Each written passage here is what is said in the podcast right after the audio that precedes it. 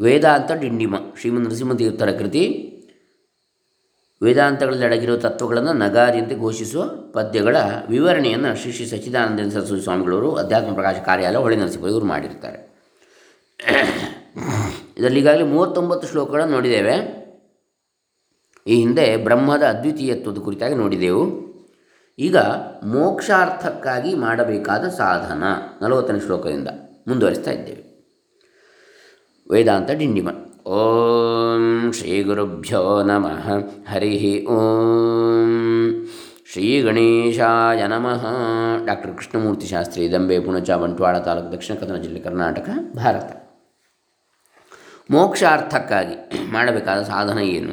ನಲವತ್ತನೇ ಶ್ಲೋಕ, ವೇದಾಂತ ಡಿಂಡಿಮ ಪುರುಷಾರ್ಥತ್ರಯಾವಿಷ್ಟಾ ಪುರುಷಾ ಪಶವೋ ಧ್ರುವಂ ಮೋಕ್ಷಾರ್ಥಿ ಪುರುಷಶ್ರೇಷ್ಠ ಇದು ವೇದಾಂತ ಡಿಂಡಿಮಃ.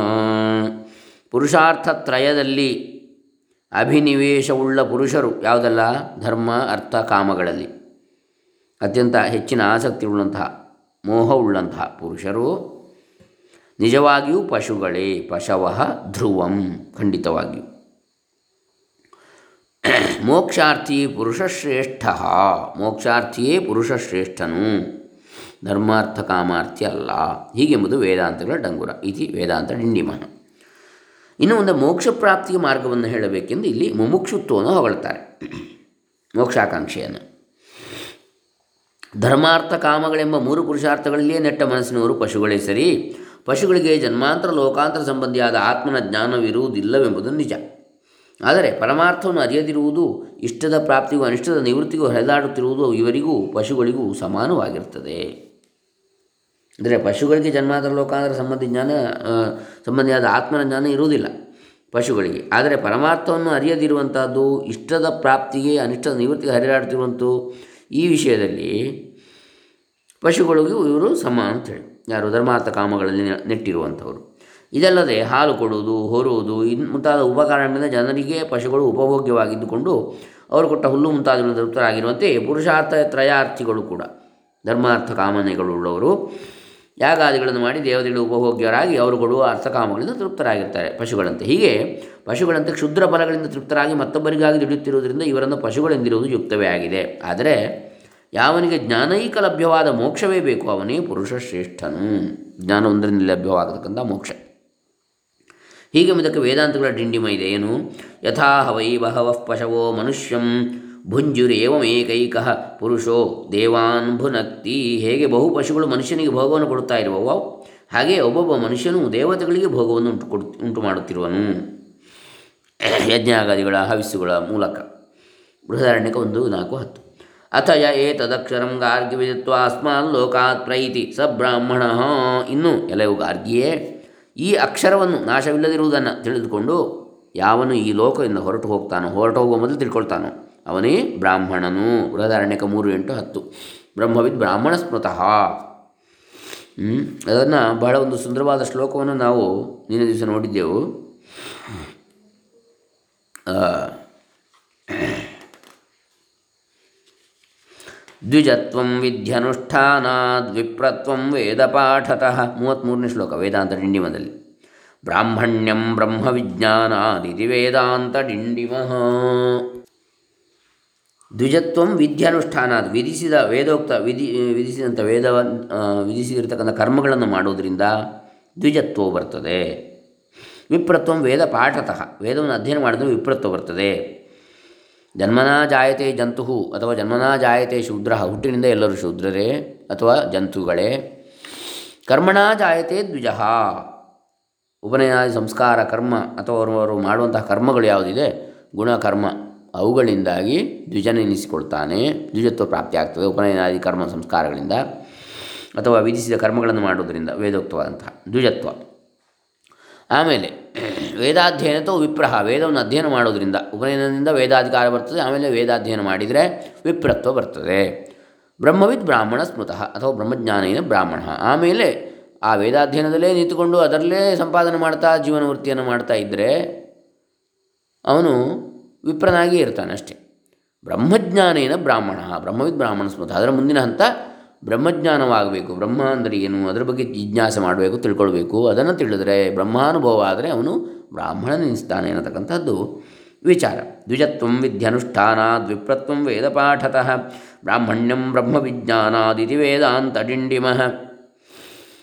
ಜನ್ಮನಾ ಜಾಯತೆ ಜಂತು, ಕರ್ಮಣ ಜಾಯತೆ ದ್ವಿಜ. ವೇದಾಧ್ಯಯನತೋ ವಿಪ್ರಹ ಬ್ರಹ್ಮಜ್ಞಾನೇನ ಬ್ರಾಹ್ಮಣ ಬ್ರಹ್ಮವಿದ್ಬ್ರಾಹ್ಮಣ ಸ್ಮೃತಃ ಇರಲಿ. ಈಗ ಇಲ್ಲಿ ಏನು ಹೇಳಿದರೆ ಬೃಹದಾರಣ್ಯಕ ಉಪನಿಷತ್ತಿನ ಒಂದು ವಾಕ್ಯವನ್ನು ಕೊಟ್ಟಿದ್ದಾರೆ. ಅಥಯ ಏತದಕ್ಷರಂ ಗಾರ್ಗಿ ವಿದಿತ್ವ ಅಸ್ಮಾನ್ ಲೋಕಾತ್ ಪ್ರೈತಿ ಸ ಬ್ರಾಹ್ಮಣ ಇನ್ನು ಎಲ್ಲೋ ಗಾರ್ಗಿಯೇ ಯಾಜ್ಞವಲ್ಕೆ ಹೇಳುವುದು ಅವನ ಪತ್ನಿಗೆ. ಈ ಅಕ್ಷರವನ್ನು ಅಂದರೆ ಕ್ಷರವಾಗದಿರುವ ನಾಶವಿಲ್ಲದಿರುವಂಥ ಪರತತ್ವವನ್ನು ಅರಿತುಕೊಂಡು ಯಾವನು ಈ ಲೋಕದಿಂದ ಹೊರಟು ಹೋಗುವನು? ಅಂದರೆ ಇಲ್ಲಿಂದ ಇಲ್ಲಿ ಸತ್ ಅವನು ಸಾಯುವ ಮೊದಲೇ ಅದನ್ನು ತಿಳ್ಕೊಳ್ತಾನೋ ಯಾವನು? ಅವನೇ ಬ್ರಾಹ್ಮಣನು. ಅವನೇ ಬ್ರಹ್ಮಜ್ಞಾನಿ ಅಂತೇಳಿ. ಬ್ರಾಹ್ಮಣ ಅಂದರೆ. ಬೃಹದಾರಣ್ಯಕ ಉಪನಿಷತ್ತಿನ ಮೂರು ಎಂಟು ಹತ್ತು ಮಂತ್ರ ಇನ್ನು ಇದು ನಲವತ್ತನೇ ಶ್ಲೋಕ ವೇದಾಂತ ಡಿಂಡಿಮ ಇನ್ನು ನಲವತ್ತೊಂದನೇದು ಷಣ್ಣಿಹತ್ಯತ್ರಯಂ ಹಿತ್ವಾ ದ್ವಯಂ ಭಿತ್ವಾಖಿಲಾತಿಗಂ ಏಕಂ ಬುದ್ಧ್ವಾಶ್ನುತೆ ಮೋಕ್ಷಮಿತಿ ವೇದಾಂತ ಡಿಂಡಿಮಃ ಬಹಳ ಸೂತ್ರಪ್ರಾಯವಾದ ಶ್ಲೋಕ ಇದು ಷಣ್ನಿಹತ್ಯತ್ರಯಂ ಹಿತ್ವಾ ದ್ವಯಂ ಭಿತ್ವಾ ಅಖಿಲಾತಿಗಂ ಏಕಂ ಬುದ್ಧ್ವಾ ಅಶ್ನುತೆ ಮೋಕ್ಷಂ ಇತಿ ವೇದಾಂತ ಡಿಂಡಿಮಃ. ಆರನ್ನು ನಾಶ ಮಾಡಿಕೊಂಡು ಅರಿಷಡ್ವರ್ಗ ಅಂತ ಹೇಳ್ತೇವಲ್ಲ, ಕಾಮ, ಕ್ರೋಧ, ಲೋಭ, ಮೋಹ, ಮದ, ಮಾತ್ಸರ್ಯ. ಷಣ್ ನಿಹತ್ಯ ಆರನ್ನು ನಾಶ ಮಾಡಿಕೊಂಡು ತ್ರಯಂ ಹಿತ್ವಾ ಮೂರನ್ನು ಬಿಟ್ಟು, ಯಾವುದನ್ನು ಮೂರನ್ನು? ನಾಚಿಗೆ ಮಾನ ಮರ್ಯಾದೆಯನ್ನಲ್ಲ, ಮತ್ತು? ಮೂರು ಏಷಣ, ಏಷಣೆಗಳನ್ನು ಬಿಟ್ಟು, ಏಷಣಾತ್ರಯ ಅಂದರೆ ಪುತ್ರೈಷಣ, ವಿತ್ತೈಷಣ ಮತ್ತು ಲೋಕೈಷಣ ಅಂತ ಹೇಳ್ತಾರೆ. ಅಂದರೆ ಪುತ್ರಾದಿಗಳ ಸಂತಾನ ಬೇಕು ಎನ್ನತಕ್ಕಂಥ ಬಯಕೆ. ವಿತ್ತೈಷಣ, ಹಣ ಬೇಕು ಎನ್ನುವಂಥ ಬಯಕೆ. ಲೋಕೈಷಣ. ಅಂದರೆ ಈ ಲೋಕದ ಸಂಪತ್ತು, ವೈಭವ ಬೇಕು. ಲೋಕದಲ್ಲಿ ಅಭಿವೃದ್ಧಿ, ತಾನು ಎದ್ದು ಕಾಣಬೇಕು, ಇತ್ಯಾದಿಗಳು. ಹೀಗೆ ಈ ಬಯಕೆಗಳನ್ನು ಬಿಟ್ಟು ಕಾಮಕ್ರೋಧಾದಿ ಅರಿಷಡ್ವರ್ಗವನ್ನು ಬಿಟ್ಟು ಆರನ್ನು ನಾಶ ಮಾಡಿಕೊಂಡು ಷಣ್ ನಿಹತ್ಯ ತ್ರಯಂ ಹಿತ್ವ ಪುತ್ರೈಷಣ ವಿತ್ತೈಷಣ ಲೋಕೈಷಣಿಗಳನ್ನು ಏಷಣಾತ್ರಯವನ್ನು ಬಿಟ್ಟು ದ್ವಯಂ ಭಿತ್ವ ಎರಡನ್ನು ಸೀಳಿ ಯಾವುದದು ಎರಡು? ಕರ್ತೃತ್ವ ಭೋಕ್ತೃತ್ವಗಳೆಂಬ ಎರಡನ್ನು ಬಿಟ್ಟು ತೊರೆದು ಭೇದಿಸಿ ಭಿತ್ವ. ಹಿತ್ವ ಬಿಟ್ಟು ದ್ವಯಂ. ಷಣ್ಣಿಹತ್ಯ ಆರನ್ನು ಕೊಂದು. ತ್ರಯಂ ಹಿತ್ವಾ ಮೂರನ್ನು ಬಿಟ್ಟು ಏಷಣತ್ರಯ ದ್ವಯಂ ಭಿತ್ವ ಕರ್ತೃತ್ವ ನಾನು ಮಾಡುವವನು, ಭೋಕ್ತೃತ್ವ ನಾನು ಅದರ ಫಲವನ್ನು ಉಣ್ಣಬೇಕು, ಉಣ್ಣುವವನು ನಾನು. ಈ ರೀತಿ ನಾನು ಮಾಡುವನು ನಾನು ಉಣ್ಣುವನು ಎಂಬ ಎರಡನ್ನು ಬಿಟ್ಟು ಅಥವಾ ಎರಡನ್ನು ಭೇದಿಸಿ ಅಖಿಲಾತಿಗಂ ಎಲ್ಲದನ್ನು ಮೀರಿದಂತಹ ಏಕಂ ಒಂದನ್ನು ಬುದ್ಧ ತಿಳಿದು, ಅದೇ ಬ್ರಹ್ಮ ಎಲ್ಲವನ್ನು ಮೀರಿದ್ದು. ಆ ಬ್ರಹ್ಮತತ್ವವನ್ನು, ಪರತತ್ವವನ್ನು, ಪರಮಾತ್ಮನನ್ನು ತಿಳಿದು ಅಶ್ನುತೆ ಮೋಕ್ಷಂ, ಮೋಕ್ಷವನ್ನು ಹೊಂದುತ್ತಾನೆ. ಇತಿ ವೇದಾಂತ ಡಿಂಡಿಮಹ ಎಂಬುದೇ ವೇದಾಂತದ ಡಂಗುರ ಅಂತ ಹೇಳ್ತಾರೆ. ಆರು ಊರ್ಮಿಗಳನ್ನು ನಾಶ ಮಾಡಿಕೊಂಡು, ಅದೇ ನಾನು ಆಗ ಹೇಳಿದ್ದು, ಕಾ ಕಾಮಕ್ರೋಧ, ಲೋಭ, ಮೋಹ, ಮದ, ಮಾತ್ಸರ್ಯ. ಮೂರು ಏಷಣೆಗಳನ್ನು ಬಿಟ್ಟು ಪುತ್ರೈಷಣ, ವಿತ್ತೈಷಣ, ಲೋಕೈಷಣ. ಸಂತಾನ ಪ್ರಾಪ್ತಿಯ ಬಯಕೆ, ಅದರಲ್ಲಿ ದಾರೈಷಣವು ಬರ್ತದೆ. ಯಾಕೆ? ಪತ್ನಿ ಬೇಕಾದ ಯಾವುದಕ್ಕೆ? ಸಂತಾನ ಪ್ರಾಪ್ತಿ ಮುಂದಿನದ್ದು. ಹಾಗೆ, ಅದೆರಡನ್ನೂ ಬಿಟ್ಟು, ಆ ಬಯಕೆಗಳನ್ನು ಬಿಟ್ಟು, ವಿತ್ತೈಷಣ, ಸಂಪತ್ತು ಬೇಕು ಅನ್ನೋ ಬಯಕೆಯನ್ನು ಬಿಟ್ಟು, ಲೋಕೈಷಣ ಈ ಜಗತ್ತಿನಲ್ಲಿ ಅಭಿವೃದ್ಧಿ ಆಗಬೇಕು, ಮೇಲೆ ಮೇಲೆ ಮೇಲೆ ಮೇಲೆ ಹೋಗಬೇಕು, ಎದ್ದು ಕಾಣಬೇಕು, ಎಲ್ಲರ ಮೇಲೆ ಮುಂದೆ ಮಿಂಚಬೇಕು, ಇತ್ಯಾದಿಗಳ ಕೀರ್ತಿ, ಕಾಮನೆ ಇತ್ಯಾದಿಗಳು. ಒಳ್ಳೆಯ ಹೆಸರು ಬರಬೇಕು, ಒಳ್ಳೆ ಒಳ್ಳೆ ಒಳ್ಳೆ ಒಳ್ಳೆಯದು. ಈ ಲೋಕದಲ್ಲಿ ಬೇಕು ಬೇಕು ಬೇಕು, ಬೇಕುಗಳು ನಿಲ್ಲುವುದಿಲ್ಲ. ಅದು ಬೇಕು, ಇದು ಬೇಕು ಇತ್ಯಾದಿಗಳನ್ನು ಬಿಟ್ಟೆದ್ದು ಎಲ್ಲವನ್ನು ಮೀರಿದಂಥ ಬ್ರಹ್ಮತತ್ವವನ್ನು ಅರಿತುಕೊಳ್ಳು ಅಂತೇಳಿ ಹೇಳುವಂಥದ್ದು. ಹೀಗೆಂದು ವೇದಾಂತ ಡಿಂಡಿಮ ಇದೆ. ಅಂದರೆ ಇದನ್ನೆಲ್ಲ ಬಿಟ್ಟು ಅದ್ವಿತೀಯವಾದ ಬ್ರಹ್ಮತತ್ವ ಎಂಬ ಒಂದನ್ನು ಅರಿತುಕೊಂಡರೆ ಮೋಕ್ಷವನ್ನು ಹೊಂದುತ್ತಾನೆ. ಇದನ್ನೆಲ್ಲ ಬಿಟ್ಟು ಅದ್ವಿತೀಯವಾದ ಎರಡಿಲ್ಲದಂತಹ ಒಂದೇ ಒಂದಾದ ಬ್ರಹ್ಮತತ್ವವನ್ನು ಅರಿತುಕೊಂಡರೆ ಅದನ್ನೊಂದನ್ನು ಮೋಕ್ಷವನ್ನು ಹೊಂದುತ್ತಾನೆ. ಏನು ಮೋಕ್ಷ ಅಂದರೆ ನೀನು ಸತ್ತು ಬಿಡ್ತಾನೆ? ಅಲ್ಲ, ಮತ್ತು ಎಲ್ಲದರ ಬಂಧನದಿಂದ ಬಿಡುಗಡೆಯನ್ನು ಹೊಂದುತ್ತಾನೆ. ಯಾವುದೇ ಬಂಧನಗಳು ಬಂಧನಗಳಿರುವುದಿಲ್ಲ ಅವನಿಗೆ. ಸುಖವಿಲ್ಲ, ದುಃಖವಿಲ್ಲ. ಸುಖ ಇಲ್ಲದೆ ಯಾಕೆ ಬದುಕುವುದು ಅಂತ ಹೇಳ್ತೀರಾ? ಸುಖ ಇದ್ದರೆ ದುಃಖ ಬರುವುದು. ಸುಖ ದುಃಖಗಳನ್ನು ಮೀರಿದವನಾಗ್ತಾನೆ. ಏನು ಬಂದರೂ ಸುಖವೇ. ದುಃಖ ಬಂದರೂ, ಹಾ, ಅದು ಆನಂದವೇ. ಯಾಕೆ? ಸಂಕಟಗಳನ್ನು ಯಾಕೆ ಪರಮಾತ್ಮ ಕೊಡ್ತಾನೆ? ಪರಮಾತ್ಮನ ನೆನಪು ಇನ್ನಷ್ಟು ಹೆಚ್ಚಾಗಲಿ ಅಂತೇಳಿ. ಎಲ್ಲವನ್ನು ದೋಚುತ್ತಾನೆ ಯಾಕೆ ನಮ್ಮಿಂದ? ಆ ಮೂಲಕ ಭಗವಂತನಲ್ಲಿ ಭಕ್ತಿ ನಮಗೆ ಜಾಸ್ತಿ ಆಗಲಿ. ಇಲ್ಲೇ ಇದ್ದರೆ ಅದರಲ್ಲೇ ಅದನ್ನು ಅನುಭವಿಸಿಕೊಂಡಿರ್ತಾನೆ. ಭಗವಂತನನ್ನು ಇದು ಮಾಡೋದಿಲ್ಲ, ಭಕ್ತಿ ಮಾಡೋದಿಲ್ಲ. ಮತ್ತು ಅವನು ಏನು ಕೊಟ್ಟಿದ್ದಾನಲ್ಲ, ಅದನ್ನೇ ಅನುಭವಿಸ್ಕೊಂಡಿರುವುದು ಆರಾಮದಲ್ಲಿ. ನಾನು ಆರಾಮಾಗಿದ್ದೇನೆ ಅಂತ. ಅಷ್ಟರಲ್ಲಿ ಇಟ್ಬಿಡ್ತಾನೆ, ಮನುಷ್ಯನಾಗಿದ್ದು ಬಿಡ್ತಾನೆ. ಅದರ ಮೇಲಕ್ಕೆ ಇರುವುದಿಲ್ಲ ಅದನ್ನು ದುರುಪಯೋಗ ಮಾಡಿದರೆ ಅಸುರನಾಗ್ತಾನೆ. ಸದುಪಯೋಗ ಮಾಡಿಕೊಂಡು ಅಲ್ಲೇ ಇದ್ದರೆ ಅದೇ ಹಂತದಲ್ಲಿ ಇರ್ತಾನೆ, ಮುಂದೆ ಹೋಗೋದಿಲ್ಲ ಮುಂದೆ ಹೋಗಬೇಕಿದ್ರೆ ಆವಾಗ ಭಗವಂತ ಅವನದನ್ನು ಸೆಳ್ಕೊಳ್ತಾನೆ. ಇವನು ಇದನ್ನೇ ಅನುಭವಿಸಿ ಇಲ್ಲೇ ಇರ್ತಾನೆ ಇದು ಮೇಲೆ ಬರೋದಿಲ್ಲ ಅಂತಾದರೆ ಆವಾಗ ಅದನ್ನೆಲ್ಲ ದೋಚ್ತಾನೆ. ಆವಾಗ ಅವನಿಗೆ ಭಗವಂತನ ಭಗವಂತನೊಬ್ಬನೇ ಶಾಶ್ವತ, ಅವನು ಕೊಟ್ಟದ್ದು ಕೂಡ ಶಾಶ್ವತ ಅಲ್ಲ, ಅವನು ಮಾತ್ರ ಶಾಶ್ವತ ಎನ್ನುವ ಅರಿವು ಆಗ್ತದೆ. ಹೀಗೆಂದು ವೇದಾಂತ ಡಿಂಡಿಮ ಇದೆ. ಯೋಶನಾಯ ಪಿಪಾಸೆ ಶೋಕಂ ಮೋಹಂ ಜರಾಂ ಮೃತ್ಯುಂ ಅತ್ಯೇತಿ. ಯಹ ಅಶನಾಯ, ಅಪ್, ಅಶನಾಯಾಪಿ ಪಿಪಾಸೆ ಯಾವನು ಹಸಿವು ಬಾಯಾರಿಕೆಗಳು, ಶೋಕಂ, ಶೋಕ, ದುಃಖ, ಮೋಹ, ಜರ, ವೃದ್ಧಾಪ್ಯ, ಮುಪ್ಪು, ಮೃತ್ಯು, ಸಾವು, ಇವುಗಳನ್ನು ಮೀರಿರುವನೋ ಅಂತೇಳಿ ಹೇಳ್ತಾರೆ ಏನು ಬಂದರೂ ಅದನ್ನು ಸ್ವೀಕರಿಸುವುದು ಇದ್ದ ಹಾಗೆ. ಹಸಿವಾಯ್ತಾ? ಇರಲಿ, ಹೊಟ್ಟೆಗೆ ಸಿಕ್ಕಿತ್ತ ತಿನ್ನೋದು ಬಾಯಾರಿಕೆ ಏನೋ ಸಿಕ್ತಾ ಕುಡಿಯೋದು ಅಷ್ಟೇ. ಅದಕ್ಕಾಗಿ ಹಪ ಹಪಿ ಬೇಡ. ಅಂದರೆ ಅದನ್ನೇ ಬಯಸಿ ಬದುಕುದಲ್ಲ ಅಂತ ಅದಕ್ಕಾಗಿ ಏನೋ ದತ್ನ ನಮ್ಮ ಕರ್ಮ ನಿಮಿತ್ತವಾಗಿ ಸಿಕ್ಕಿದ್ದೇನಿದೆ ಅದನ್ನು ತೆಕ್ಕೊಳ್ಳೋದು. ಶೋಕ, ದುಃಖ ಬಂದರೂ ಕೂಡ ಅದನ್ನು ಮೀರಿ ಇರಬೇಕು ಅಂದರೆ ಏನು? ಅದರ ಬಗ್ಗೆ ಚಿಂತನೆ ಮಾಡದೆ ನಾನೇನು ಮಾಡಬೇಕು? ನನ್ನ ಕರ್ತವ್ಯ ಏನು? ಅದನ್ನು ಮಾಡ್ತಾ ಇರೋದು. ಮೋಹ ಇಲ್ಲದೆ ನನ್ನ ಕರ್ತವ್ಯವನ್ನು ಮಾಡ್ತಾ ಇರೋದು. ಏನು? ಮೋಹ ಬೇಡ ಅದರ ಬಗ್ಗೆ. ನಾನು ಮಾಡಿದ್ದು ನನಗೆ ಅದರ ಫಲ ಸಿಗಬೇಕು. ಸಿಕ್ಕಿದ್ದು ಸಿಗ್ತದೆ ಬರೋದು ಬರ್ತದೆ. ನಾವು ಮಾಡೋದನ್ನು ಮಾಡೋದು. ಮುಪ್ಪು ವೃದ್ಧಾಪ್ಯ ಬರ್ತದೆ ಅಂತ ಭಯ ಬೇ ಭಯ ಬೇಡ, ಬೇಸರ ಬೇಡ. ಯಾಕೆ? ಬರೋದು ಯಾವುದಕ್ಕೆ? ಶರೀರಕ್ಕೆ. ವೃದ್ಧಾಪ್ಯ ಇರಲಿ, ಬಾಲ್ಯ ಇರಲಿ ಯೌವನ ಇರಲಿ, ಎಲ್ಲ ಶರೀರಕ್ಕೆ ನನಗಲ್ಲ. ನಾನು ಸಚ್ಚಿದಾನಂದ ಸ್ವರೂಪನಾಗಿದ್ದೇನೆ. ಸಾವು, ಇದು ಕೂಡ ನನಗಲ್ಲ. ಮತ್ತು ಸತ್ ಈಗ ಅವರು ಸತ್ತೋದ್ರು. ಸತ್ತು ಹೋದರು ಅವರು. ಎಲ್ಲಿಗೆ ಹೋದರು? ಶರೀರ ಬಿಟ್ಟು ಹೋದರು ಅಂತ. ಅವರಿದ್ದಾರೆ ಇನ್ನು. ಶರೀರ ಬಿಟ್ಟು ಹೋಗಿದ್ದಾರೆ. ಇದು ಸಾವು. ಶರೀರಕ್ಕೆ ಸಾವು, ನನಗಲ್ಲ. ಇವುಗಳನ್ನು ಮೀರಿ ಯಾರಿರ್ತಾನೋ ಅಂತೇಳಿ ವೇದಾಂತ ಡಿಂಡಿಮ ಹೇಳ್ತದೆ. ಅದನ್ನೇ ಮೋಕ್ಷ ಅಂತೇಳಿ. ಬೃಹದಾರಣ್ಯಕ ಮೂರು ಐದು ಒಂದು. ಇನ್ನು ಪುತ್ರೈಷಣಾಯಾಶ್ಚ ವಿತ್ತೈಷಣಾಯಾಶ್ಚ ಲೋಕೈಷಣಾಯಾಶ್ಚ ವ್ಯುತ್ಥಾಯ ಅಥ ಭಿಕ್ಷಾಚರ್ಯಂ ಚರಂತಿ. ಪುತ್ರೈಷಣಿ, ವಿತ್ತೈಷಣಿ, ಲೋಕೈಷಣಿಯನ್ನು ಬಿಟ್ಟೆದ್ದು ಭಿಕ್ಷಾಚರ್ಯನ್ನು ಅನುಸರಿಸ್ತಾರೆ ಸನ್ಯಾಸಿಗಳು ನೋಡಿ. ಇದೆಲ್ಲವನ್ನು ಬಿಟ್ಟು ಅವರಿಗೆ ಪುತ್ರ ವಾನ್, ಬಯಕೆ ಇಲ್ಲ, ವಿತ್ತದ ಬಯಕೆ ಇಲ್ಲ, ಲೋಕದ ಯಾವುದೇ ಇತರ ವೈಭವಗಳ ಬಯಕೆ ಇಲ್ಲ. ಇದನ್ನೆಲ್ಲ ಬಿಟ್ಟಿದ್ದು ಭಿಕ್ಷಾಚರಿಯನ್ನು ಅನುಸರಿಸ್ತಾರೆ. ಭಿಕ್ಷೆ ಯಾಕೆ?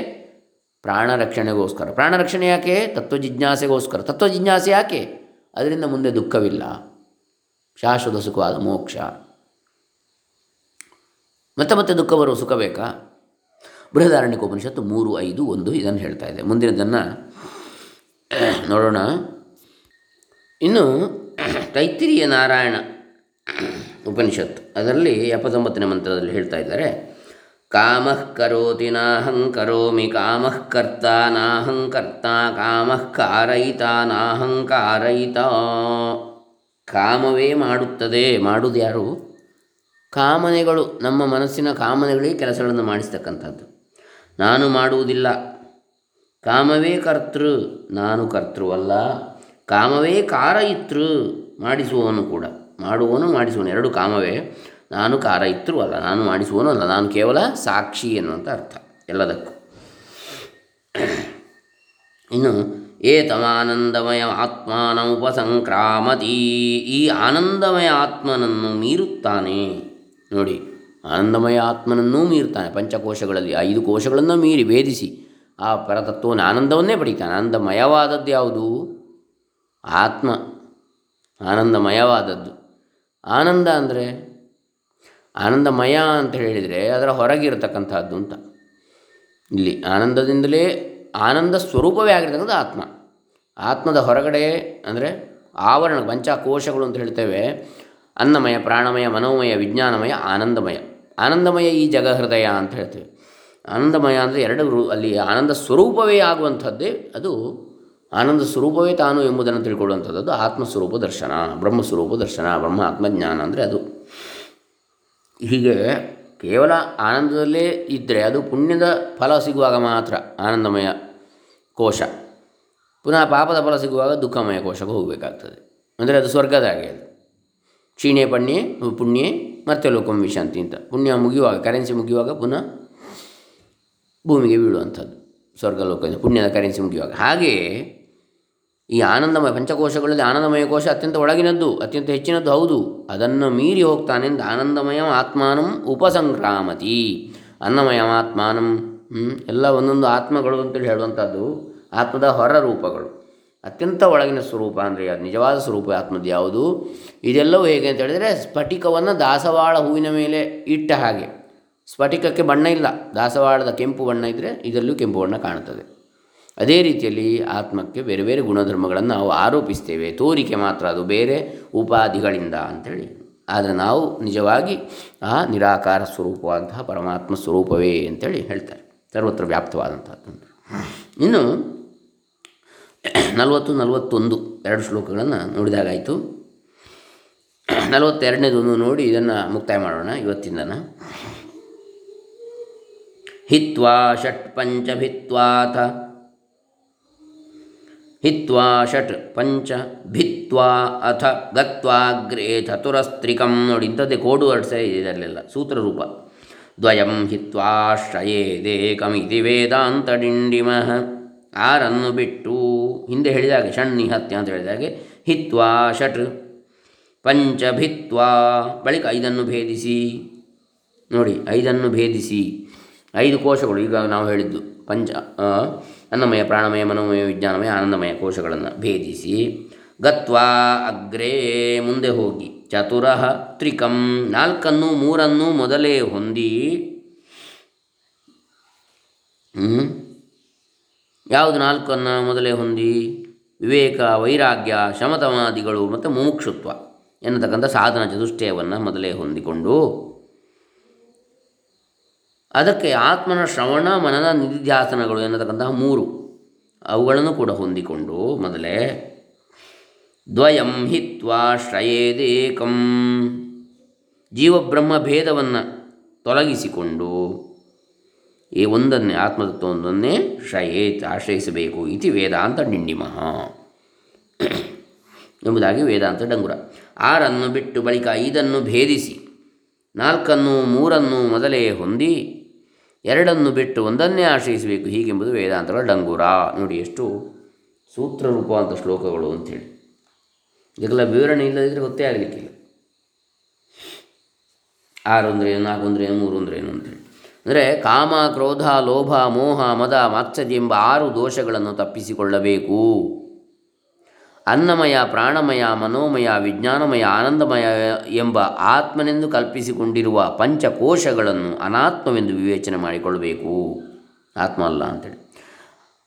ವಿವೇಕ, ವೈರಾಗ್ಯ ಶಮಧಮಾದಿಗಳು ಮೋಕ್ಷುತ್ವ ಎಂಬ ಸಾಧನ ಚತುಷ್ಟಯವನ್ನು ಮೊದಲೇ ಹೊಂದಿರಬೇಕು. ಆತ್ಮನ ಕುರಿತಾದಂತಹ ಶ್ರವಣ, ಮನನ, ನಿಧಿಧ್ಯಾಸನಗಳನ್ನು ಮಾಡಿಕೊಂಡಿರಬೇಕು ಮೂರು. ಜೀವಬ್ರಹ್ಮ ಭೇದವನ್ನು ಎರಡನ್ನು ತೊಲಗಿಸಿಕೊಂಡು ಆತ್ಮತತ್ವವೊಂದನ್ನೇ ಆಶ್ರಯಿಸಿಕೊಳ್ಳಬೇಕು. ಹೀಗೆ ಎಂಬುದಕ್ಕೆ ವೇದಾಂತಗಳ ಡಂಗುರ ಏನು ಹೇಳ್ತಾರೆ? ವೇದಾಂತಗಳ ಆಧಾರ. ಯಥಾ ಸರ್ವೇ ಪ್ರಮುಚ್ಯಂತೆ ಕಾಮಾಯೇಸ್ಯ ಹೃದಿಷ್ಠಿತಾ ಇವನ ಹೃದಯದಲ್ಲಿ ಆಶ್ರಯಿಸಿಕೊಂಡಿರುವ ಕಾಮಗಳೆಲ್ಲ ಯಾವಾಗ ಬಿಟ್ಟು ಹೋಗುವವೋ ಅಂತೇಳಿ ಹೇಳ್ತೇವೆ ಕಠೋಪನಿಷತ್ತು ಎರಡು ಮೂರು ಹದಿನಾಲ್ಕು. ಏ ತಮನ್ನಮಯ ಆತ್ಮಾನ ಉಪಸಂಕ್ರಮ್ಯ. ಈ ಅನ್ನಮಯವನ್ನು ಮೀರಿ ಉಪನಿಷತ್ತು ಮೂರು ಹತ್ತು. ಬ್ರಾಹ್ಮಣೋ ನಿರ್ವೇದ ಮಾಯಾತ್ ಬ್ರಾಹ್ಮಣನಾದವನು ವೈರಾಗ್ಯವನ್ನು ಹೊಂದಬೇಕು. ಮುಂಡಕೋಪನಿಷತ್ತು ಒಂದು, ಎರಡು, ಹನ್ನೆರಡು. ಶಾಂತೋದಾಂತ ಸಮಾಹಿತ ಶ್ರದ್ಧಾವಿತ್ತೋ ಭೂತ್ವ ಆತ್ಮನ್ಯೇವ ಆತ್ಮನಂ ಪಶ್ಯೇತ್ ಶಾಂತನಾಗಿ ಅಂದರೆ ಮನಸ್ಸು ನಿಗ್ರಹವುಳ್ಳವನಾಗಿ, ಮನಸ್ಸು ಶಾಂತ ಶಾಂತಿ ಉಳ್ಳವನಾಗಿ ದಾಂತನಾಗಿ, ಇಂದ್ರಿಯ ನಿಗ್ರಹವುಳ್ಳವನಾಗಿ, ಉಪರತನಾಗಿ, ಉಪರತಿ ಶಮ, ದಮ, ಉಪರತಿ ತಿತಿಕ್ಷುವಾಗಿ ಸಹನ ಶಕ್ತಿಯುಳ್ಳವನಾಗಿ ಉಪರತಿ ಅಂದರೆ ಎಲ್ಲವನ್ನು ಇಂದ್ರಿಯಗಳು, ಮನಸ್ಸನ್ನೆಲ್ಲ ಒಳಕ್ಕೆ ಸೆಳೆದುಕೊಳ್ಳುವಂಥದ್ದು ಒಳಗೆ ತನ್ನಲ್ಲೇ ತಾನ ಆನಂದ ಆತ್ಮಾನಂದವನ್ನು ಹೊಂದುವಂಥದ್ದು ಹೊರಗಿನ ಇಂದ್ರಿಯ ವಿಷಯಗಳಿಂದ ಅಲ್ಲ. ತಿತಿಕ್ಷು ಸಮಾಹಿತನಾಗಿ ಶ್ರದ್ಧಾ ಸಮಾಧಾನ. ಸಮಾಧಾನ ಅಂದರೆ ಸಮ್ಯಕ್ ಆಧಾನ ಚೆನ್ನಾಗಿ ಕೇಂದ್ರೀಕರಿಸುವಂಥದ್ದು ಮನಸ್ಸನ್ನು. ಶ್ರದ್ಧಾವಿತ್ತನಾಗಿ ಶ್ರದ್ಧೆಯೇ ಸಂಪತ್ತುಳ್ಳವನು ಶ್ರದ್ಧೆ ಅಂದರೆ ಯಾವುದು ಗುರುವಾಕ್ಯದಲ್ಲಿ ಮತ್ತು ಶಾಸ್ತ್ರವಾಕ್ಯದಲ್ಲಿ ಶ್ರದ್ಧೆ ಇರುವಂಥದ್ದು ಇದರಿಂದ ಅದನ್ನೇ ಸಂಪತ್ತನಾಗಿ ಮಾಡಿಕೊಂಡು ಶ್ರದ್ಧೆಯನ್ನೇ ಹೀಗೆ ಇಲ್ಲಿ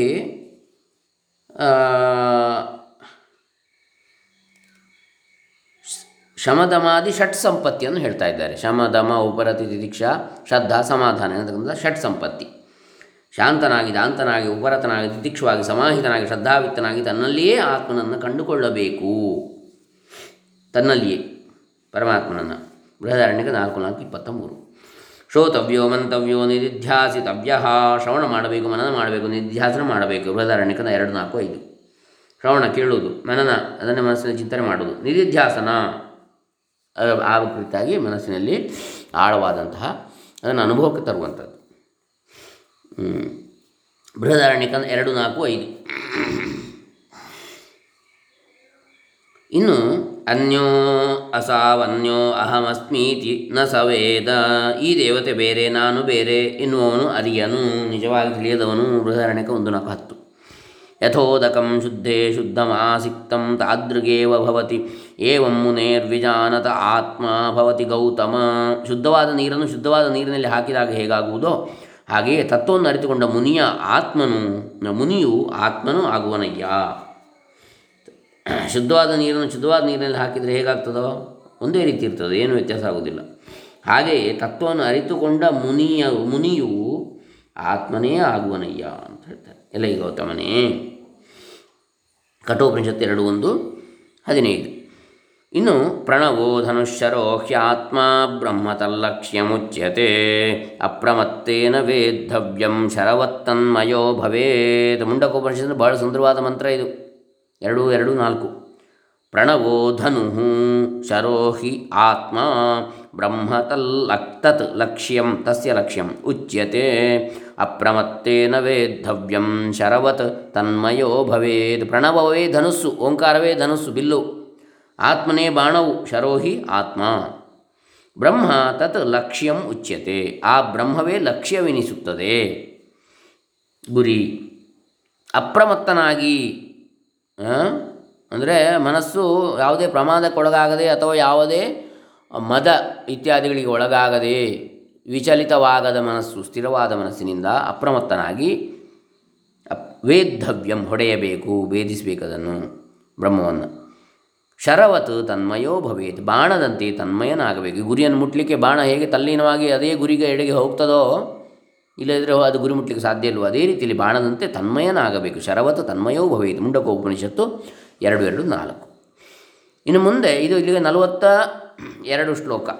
ನಲವತ್ತೆರಡು ಶ್ಲೋಕಗಳಾಯಿತು. ಇವತ್ತು ನಾವು ನಲವತ್ತು, ನಲವತ್ತೊಂದು, ನಲವತ್ತೆರಡು ಮೂರು ಶ್ಲೋಕಗಳು ನೋಡಿದ್ದೇವೆ. ನಾವು ನಾಳೆ ದಿವಸ ಹಿಂದಿನ ಶ್ಲೋಕದ್ವಯದ ವಿವರಣೆಯನ್ನು ನೋಡಲಿಕ್ಕಿದ್ದೇವೆ. ನಲವತ್ತ ಮೂರನೇ ಶ್ಲೋಕದಿಂದ ಬಹಳಷ್ಟು ಶ್ಲೋಕಗಳಿವೆ. ಅದನ್ನು ಮತ್ತೆ ನೋಡ್ತೇವೆ ನಾಳೆ. ಹರೇ ರಾಮ. ಶ್ರೀ ಶ್ರೀ ಸಚ್ಚಿದಾನಂದೇಂದ್ರ ಸರಸ್ವತಿ ಚರಣಾರವಿಂದಾರ್ಪಿತಮಸ್ತು. ಶ್ರೀಮನ್ ನೃಸಿಂಹತೀರ್ಥ ಚರಣಾರವಿಂದಾರ್ಪಿತಮಸ್ತು. ಸರ್ವೇ ಜನಾ ಸುಖಿನೋ ಭವಂತು. ಲೋಕಾ ಸಮಸ್ತಾ ಸುಖಿನೋ ಭವಂತು. ಓಂ ತತ್ಸತ್. ಬ್ರಹ್ಮಾರ್ಪಣಮಸ್ತು ಕೃಷ್ಣಾರ್ಪಣಮಸ್ತು ಶಂಕರಾರ್ಪಿತಮಸ್ತು.